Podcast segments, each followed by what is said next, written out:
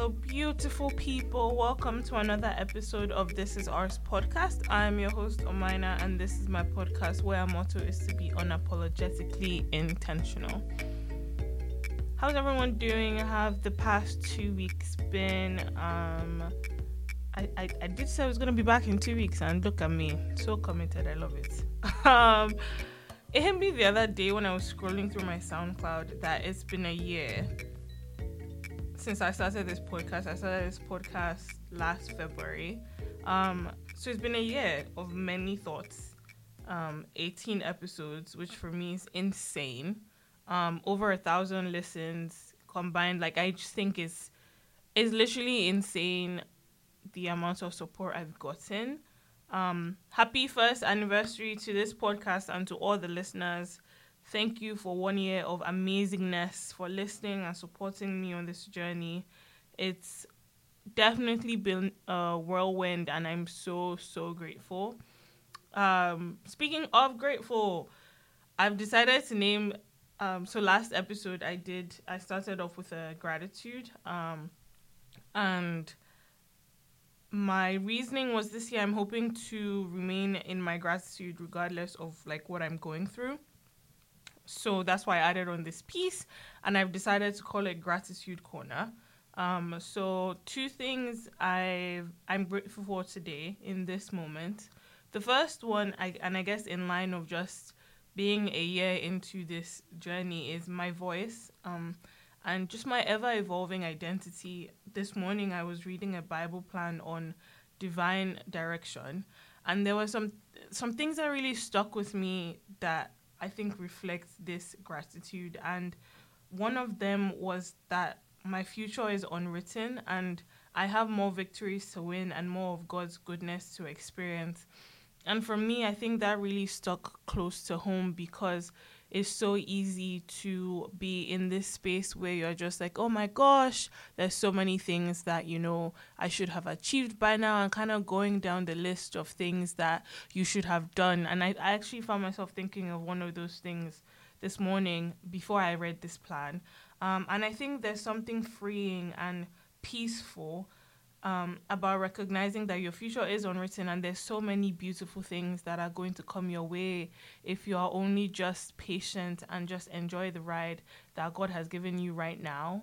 Um, and just, you know, be grateful for what you have, knowing that there's so many more beautiful things to come. Um, so that's my first gratitude. And my second gratitude, I guess, kind of is in the same lines and it's for the blessings in disguise that I'm not able to see even when they're happening. Um, and for me, this really just, in thinking of this gratitude, I'm really thinking of just the intentionality of God's love for me, even when I don't see it, because there's so many times in my life where I might be going through something and I'm just not able to see past that.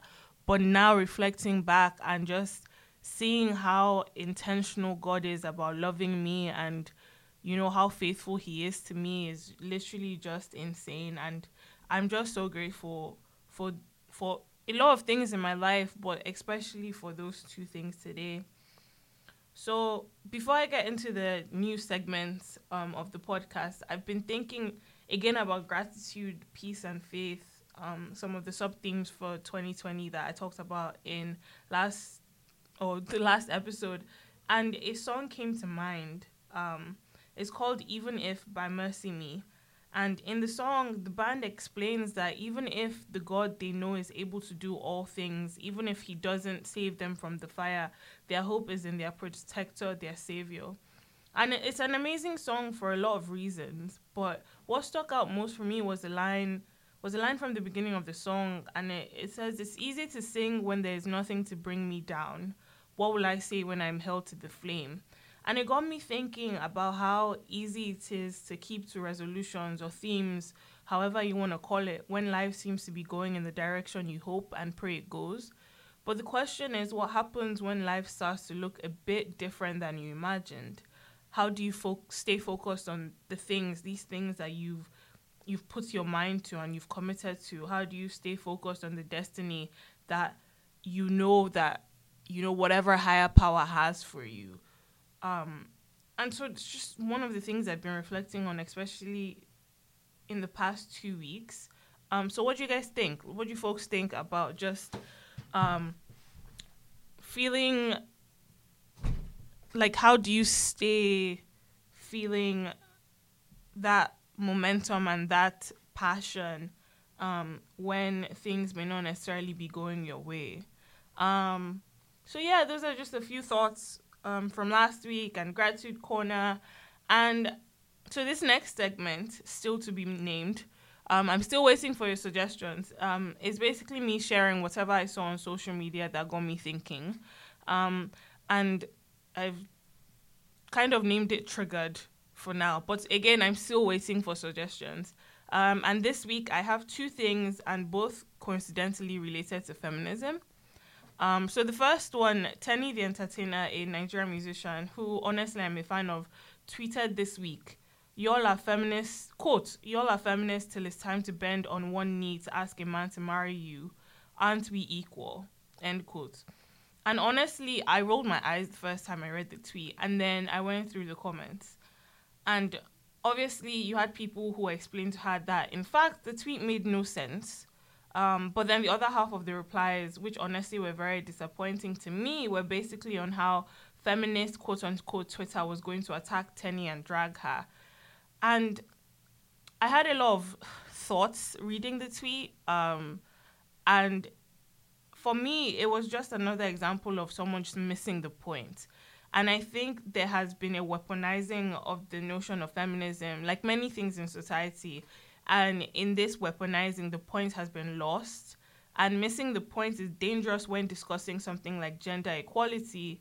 And by gender equality in this case, I'm speaking strictly to binary, like the binary genders of male and female. And the reason why it's dangerous is because it perpetuates the very patriarchy that we hope to dismantle by creating a distraction from the actual message the point of feminism, at least my feminism, is a fight for choice, for women to be seen equally. Doesn't mean hating men or that women are superior to men, which is what I think extremist extremist feminism will tout all day, all around the place. Um, but I think it's about choice. So if a woman decides to propose to her boyfriend, that is her own prerogative, and in, in fact has nothing to do with feminism but it's her choice. As long as it's her choice, that's literally what I'm fighting for, at least as a feminist. Um, so what do you folks think about this? I know it's been there's been a lot of discussion about it on Twitter with a lot of people saying Teni is right because the e-feminist blah blah blah blah blah. But like again, I think that's just a distraction. Like if we go to the root of it, like what what what does that what does it mean for Teni to tweet something like that? And what does it mean for the discussion of what feminism actually is, as opposed to the smokescreen that is created when we say things like Fem- feminism means all women hate men or things like that? So that's my first thought. Um, and then the second one is, is a hashtag actually that I I came across when watching an episode of The Real, and it was hashtag Dua Lipa is over. And at first, when I clicked on this episode of The Real, I was kind of confused because I know who Dua Lipa is. She's a, I think she's British. She's a British singer. Um, and so this hashtag was trending after the Grammys last week. Um, oh, I guess the Grammys was two weeks ago. Two weeks ago. Um, and I read an article by Refinery29 about this that I actually really liked. And basically, according to the article by Refinery29, the backstory is that a group of celebrities hit up a strip club for a night of partying and celebration after the award show. And for some reason, a lot of people were upset that Lizzo and Dua Lipa were at the strip club, quote unquote, quote sexualizing women end quote. So quote unquote sexualizing women which to some people they believed was anti-feminist. And basically they believed that Dua Lipa's participation at the strip club was a council worthy offense.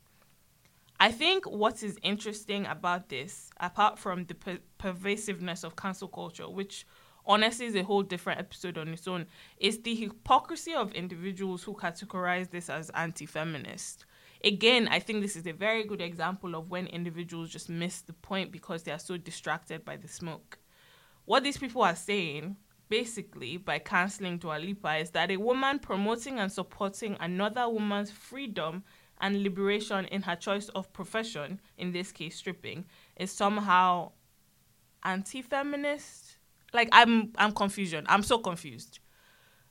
How does that work? And what is also interesting as noted in the Refinery 29 article, is the double standards that exist between male and males and females. Because how come no one comes for and cancels male artists in the strip club and says that they are anti-feminist? Because I think again, this is a whole different topic, but it speaks to how a lot of people don't think that men are feminists. Like it's just this like we're just in this spider web of just like uh, there's smoke there's like there's just a lot going on. And i think what happens is because there's so much going on and no one willing to deconstruct or not enough people let me not say no one not enough people willing to deconstruct these things what then happens is we miss the point because we're just so distracted from what is actually going on.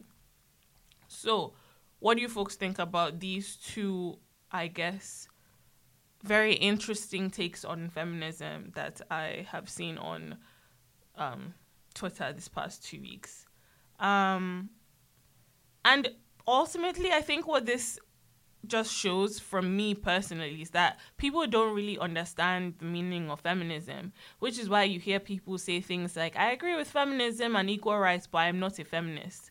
And I, again, I think this is a different episode on its own. So I will leave you with this thought: What is the role about feminist feminism, and what does feminism mean to you?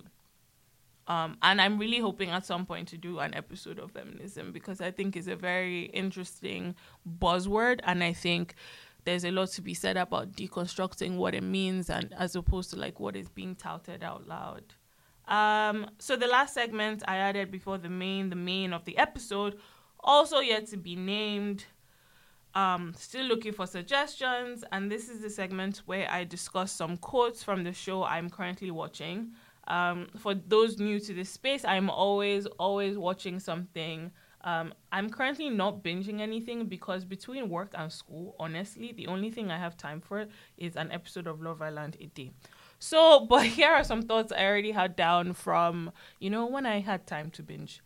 Um, and the first thought is from, is, and the first thought goes, it's only when there is fire on the mountain that you will run, run, run. Why are you now carrying water?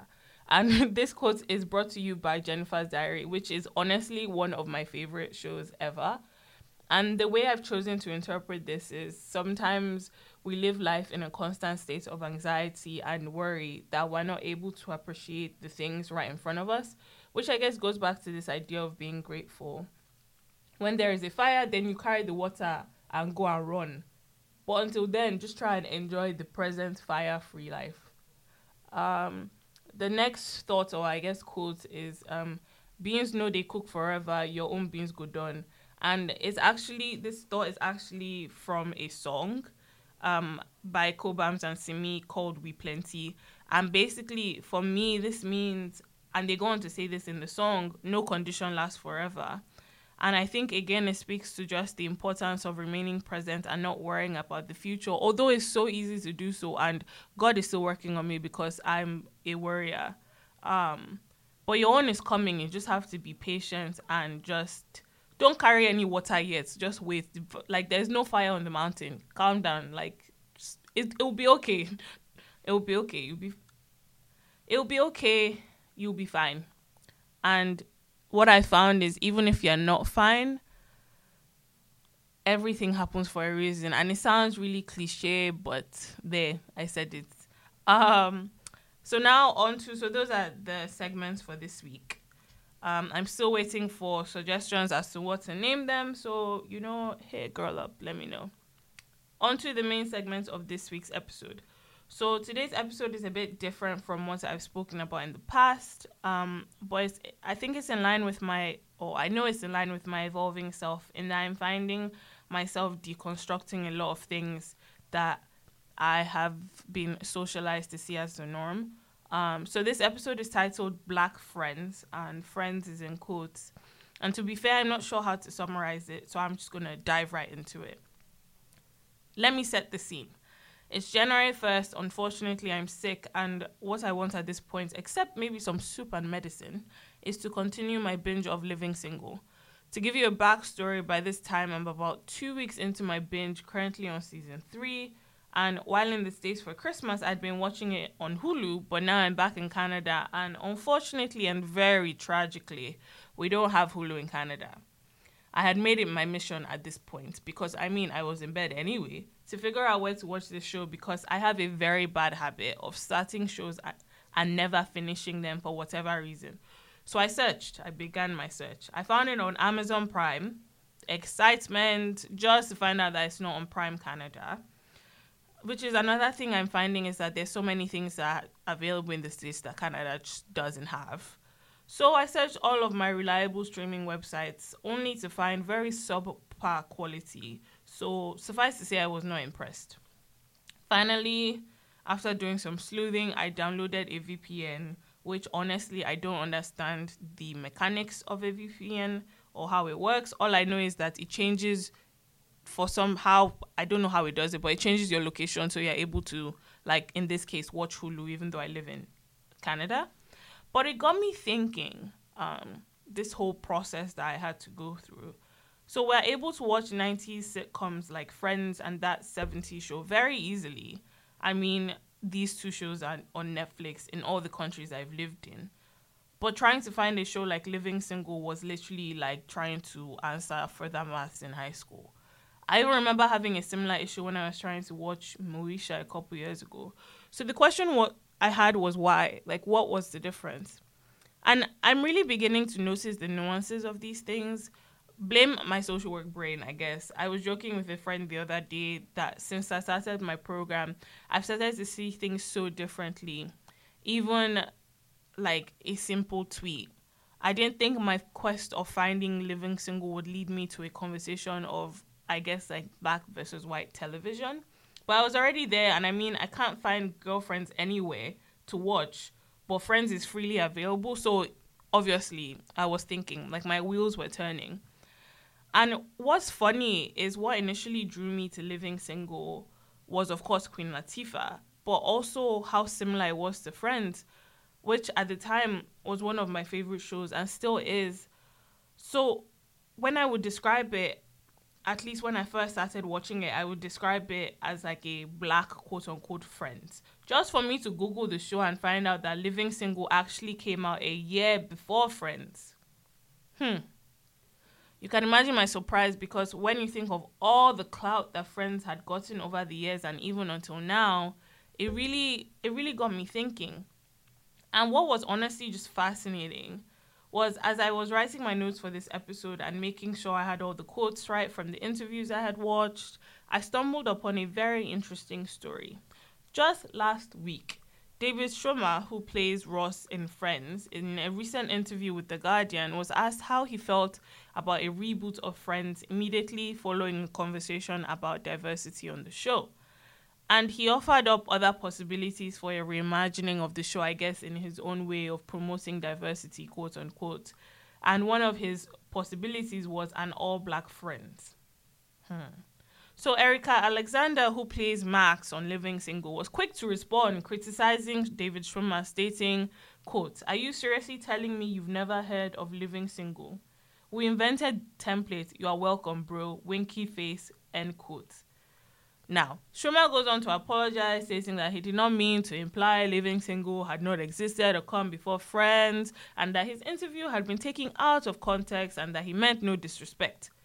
Basically saying that we would have to ask the writers, in fact, um, if the story of Friends was based on living single, because for from his understanding, Friends was based on the writer's experience. And I've actually found this apology to be a bit patronizing because he just defended his comments. Like he didn't necessarily, it didn't show that he saw anything wrong in them. He just defended them. And I would, but the thing is, I will leave you wonderful people to be the judges of that, and we'll provide a link for the article I was reading so you can judge for yourself if his apology was in fact sincere or if it, it was just a patronizing defense of his comments.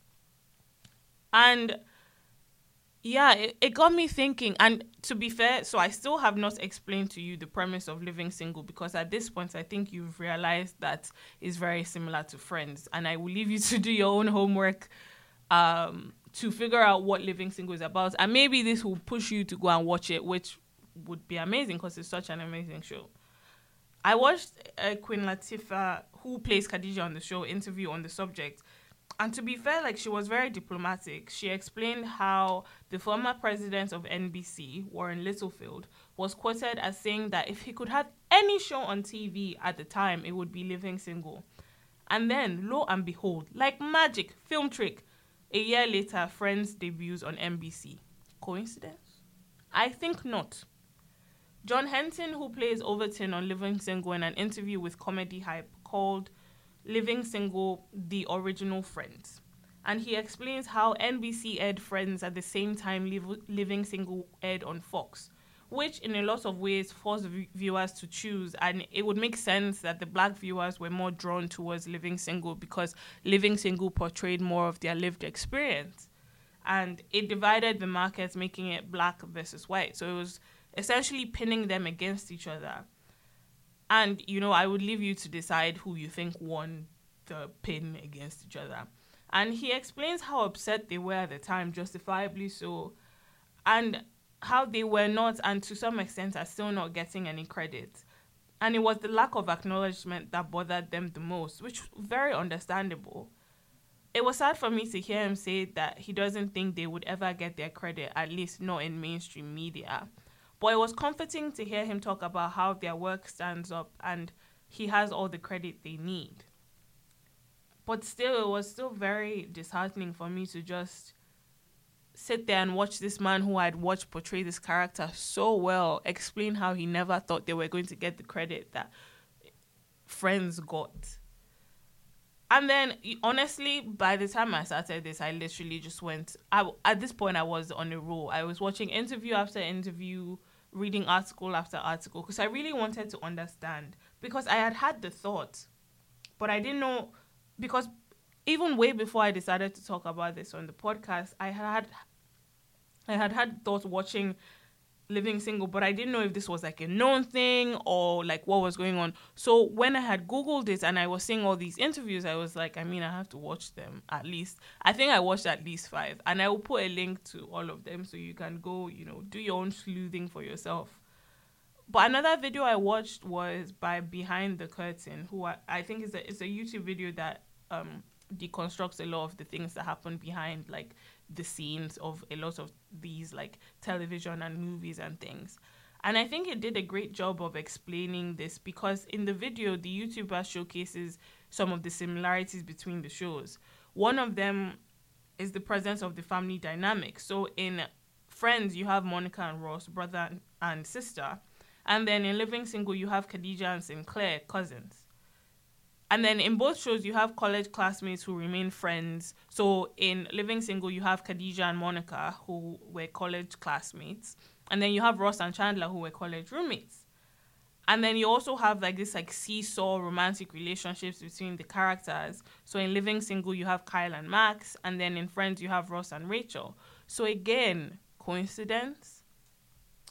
So the last interview, I think one of the last interviews I watched was Erika Alexander, and as I explained, she plays Max on Living Single, and it was an interview on the Black on the Breakfast Club, and Charlemagne asks her how she feels about Friends ripping off Living Single, and she explains how Friends was one of the names that, in fact, the network was brainstorming when it came time to name what we now know as Living Single.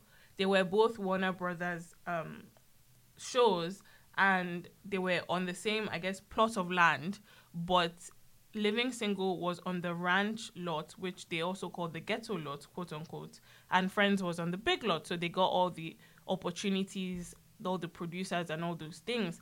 And on the ranch lot, they had nothing no air conditioning, their craft table was just bare. And she explains how there were a lot of things in place to keep the hold down on the show and to make them not feel as valuable. And she speaks to the fact that even with less, they made so much more. And I think this speaks in a greater sense to the resiliency of black people and the ability to create beautiful masterpieces when time and time and time again they are giving subpar work conditions and no recognition or acknowledgement. obviously there's a, there's an issue that lies in the overt similarities, but I think another important issue is the lack of acknowledgement. Living Single did not get the same accolades or recognition in awards, marketing, or anything. I think one of the only awards that anybody on the Living Single cast was offered was I think I think Erika Alexander got an award um, for supporting actress in a comedy.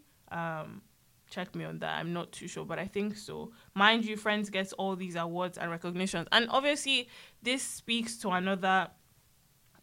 It, it showcases yet another example for me of the blatant disregard for black artistry that a country like the US has been plagued with for a very long time. And of course, we can go into a tangent and talk about how, you know, black people should not wait for um, accreditation and acknowledgement from whiteness and should should be able to you know, do it for themselves. But again, I think that doesn't take away from the fact that black artistry, time and time again, is not acknowledged in mainstream media. And for me, the realization of, I guess, ripping the ripping off, if that's what we're gonna call it, honestly, that's what I'm calling it, of living single by the writers of Friends, it was very disappointing because I remember watching Friends my sophomore year of college and falling in love with it. And if for a long time I regarded it as one of my favorite shows. And although I still really rate the show because I think it was a really good show, this realization had put a bad taste in my mouth. So actually no, last interview, last interview I watched was Erika Alexander again. Um, in an interview with Shadow and Act, and she explains that the difference between Friends and Living Single is one of two things marketing and skin color. Black Cast was seen as a black show and put in a cultural ghetto that will undermine the growth of the show beyond its locked in demographic, which is locked in by the studio and the powers that be. They weren't being talked about in certain spaces. So, by her saying this, what it meant for me was that they were put into this box, basically, and you know black people watched living single and those were the only people that watched it but not because living single wasn't a good show because the powers that be had locked them into so they couldn't grow past that intentionally they weren't allowed to go beyond that. And again i think this speaks to the continued suppression of black art. So i went back and forth in deciding whether or not i wanted to do a whole episode on this or if i just wanted to discuss it as part of a segment. But I thought it was important to give this its time because I think the discussion speaks a lot to the importance of representation, especially for me trying now trying to navigate a predominantly white space. Yvette Lee Bowser, who is the writer and producer, uh, writer, producer, and director, I believe, um, through Living Single, told a different story than than what was on the air at the time. It showed four strong, independent black women in a way that wasn't really popular at the time. It showed professional black people that weren't trying to aspire for this idea of whiteness, but actually were just grinding and doing their own thing. And I think this discussion, another part that it also speaks to is the continued appropriation of black culture that is so pervasive in the entertainment industry. And again, this is another one of these things that could be an episode on its own. And hopefully, you know, I'll do it one day. Because if you think about it, Living Single was cancelled in the middle of its fifth of its fifth season, but Friends will go on to last for ten years. As a society, I feel like a lot of times there's this aversion from quote unquote making things about race. So you have people who say it doesn't always have to be about race. And I believe that what this aversion perpetuates is the erasure of the struggles of the black experience and the co opting and appropriation of said experience. As one of my profs and mentors told me recently, when is it not about race? So hopefully you were able to follow me through this journey of deconstructing all I had I've read and my experience of watching both Living Single and Friends and it was something different for me but I, I think it was important for me to talk about it so hopefully you all like it. I mean I like it so hopefully you all like it. So that's the end of the episode. But before I leave you, I just have a few questions for you to reflect on after listening to this. So the first question is do you believe it is a fair statement to say that friends ripped off living single? Because I believe it's more than fair to say that, but I want to know what you folks think. And my second question is what are some other examples you can come up with of mainstream culture appropriating black culture and promoting it as its own? So I have those are my two questions that are related to this week's episode, but I also have two questions that are unrelated but to this week's episode but related to one of my gratitudes and it's from the same Bible plan I was talking about. And basically the question is what will you start today? No matter how uncertain, afraid, or stuck you might feel, what do you need to start doing to move in the direction of the life story you want to tell? So, thank you for listening to me for the past 30 minutes. Um, hopefully, I didn't ramble on, and even if I did, hopefully, you were able to follow me um, in my rambles and take something from it. And if you were, let me know. Um, don't forget to like, comment, subscribe, and all that other good stuff. Send me a DM, send me a tweet. I'm still waiting. Hopefully, one of these days, somebody will send me a DM or a tweet after they read the message. And yeah, that would be lovely. I would love to hear from you. Um, these next two weeks, um, hopefully, it's two weeks. I promised two weeks, and I delivered two weeks this time. So, you know, let's see how life takes us. These next two weeks, don't forget to be unapologetically intentional. Thank you, and bye